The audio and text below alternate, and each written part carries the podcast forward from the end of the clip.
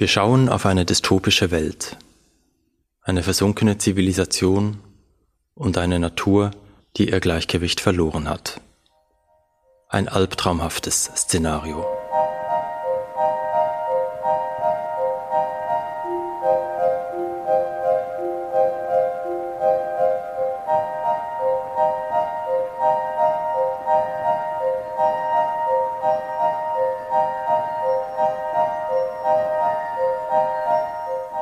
Oberon und Titania, das Königspaar der Elfen, befinden sich im Streit.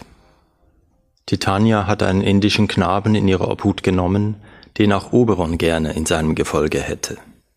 Doch Titania gibt den Knaben nicht her. Es ist ein Streit mit Konsequenzen. Der Einklang der Natur ist erschüttert. Die Flüsse treten über ihre Ufer.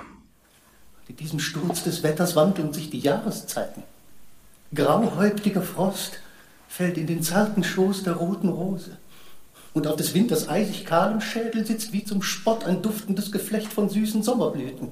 Frühling, Sommer, der reiche Herbst, der strenge Winter tauschen ihr Kleid. Und die verwirrte Welt erkennt an ihren Früchten nicht mehr, wer wer ist. Und diese ganze Brut von Übeln kommt von unserem Streit, von unserer Entzweiung. Von allem sind wir Eltern und der Ursprung. Oberon will sich an seiner Gattin rächen und beauftragt seinen Diener Puck, ihm einen Liebesnektar zu besorgen, um die Gefühle Titanias zu verzaubern. Auch zwei Liebespaare und eine Gruppe von Handwerkern verirren sich in diesem Wald. Die Paare flüchten dorthin, nachdem Egeus dessen Tochter Hermia mit dem Tod bedroht, wenn diese Demetrios nicht heiratet. Man könnte meinen, der Wald sei in die Seelen der Liebenden hineingekippt denn im Athener Wald wird des einen Wunschtraum zum Albtraum des anderen. Shakespeare beschwört einen nächtlichen Zustand, in dem sich die Menschen nicht mehr über den Weg trauen und beginnen Gefühle und Gewissheiten zu hinterfragen. Sie durchleben alle Spielarten der Liebe und ringen dabei um ihre Sprache. Barbara Frey und der Bühnenbildner Martin Zehedgruber erzählen in ihrer Deutung von Shakespeares berühmter Komödie auch die Geschichte eines schmerzhaften Verlustes, der verlorenen Liebe und der zerstörten Natur. Auch Shakespeare lebte in Zeiten, in denen die Wälder verschwanden. Das Holz wurde für den Bau der Städte gebraucht und fiel der Ausbeutung zum Opfer. Doch bei Shakespeare ist nicht alles verloren. Sein nächtlicher Traum erzählt auch von zarter Hoffnung. Im Labyrinth der Träume schenken die unsterblichen Elfen den Menschen Inspiration. Dieser Wald ist die Heimat der Kunst, der Musik und des Theaters. Die Handwerkergruppe probt dort ein Stück, das sie vor dem König von Athen aufführen möchte. Somit erleben wir die erste Triggerwarnung in der Theatergeschichte. Peter Squenz, was gibt's, Zettel? Es gibt Dinge in dieser Komödie von Pyramus und Tössner, die werden auf keinen Fall gefallen. Erstens, Pyramus muss ein Schwert aus der Scheide ziehen und sich selbst umbringen, was die Damen nicht vertragen können. Was hast du darauf zu sagen? Ein heißes Eisen. Ich glaube, wir müssen das Töten am Ende streichen. Kein Stück. Ich weiß einen Trick. Damit geht's. Schreib mir einen Prolog und lass den Prolog hintenrum sagen, dass wir mit unseren Schwertern niemand was tun werden. Und dass Pyramus nicht wirklich umgebracht wird. Und damit Sie ganz sicher sind, sag ihnen, dass ich Pyramus nicht Pyramus bin, sondern Klaus Zettel. Das wird Ihnen die Angst nehmen. Die 400-jährige Vergangenheit von Shakespeares Sommernachtstraum hat uns einiges über unsere Gegenwart mitzuteilen. Doch handelt es sich auch um ein zeitloses Stück über das Spiel und die Kraft der Verwandlung.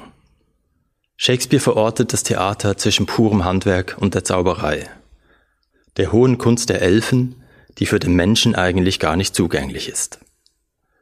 Wir befinden uns an einem Ort, wo Verwandlung und alternative Wahrnehmung möglich ist. Und Shakespeare stellt die Frage, wie begrenzt diese Verwandlung ist. Endet sie bei Anbruch des Tags oder geht sie darüber hinaus? Auch der Handwerker Klaus Zettel gerät in Kontakt mit dem magischen Elixier und wird von Oberons Diener Puck zur Hälfte in einen Esel verwandelt. Nach der Liebesnacht, die er in dieser Gestalt mit der Elfenkönigin Titania verbracht hat, erzählt Zettel von seinem Traum. Mir war, ich war. Kein Mensch kann sagen was. Mir war, ich war und mir war, ich hatte. Aber der Mensch ist nur ein gescheckter Narr, wenn er versucht zu sagen, was ich dachte, was ich hatte. Das Menschenauge hat's nicht gehört, das Menschenohr hat's nicht gesehen.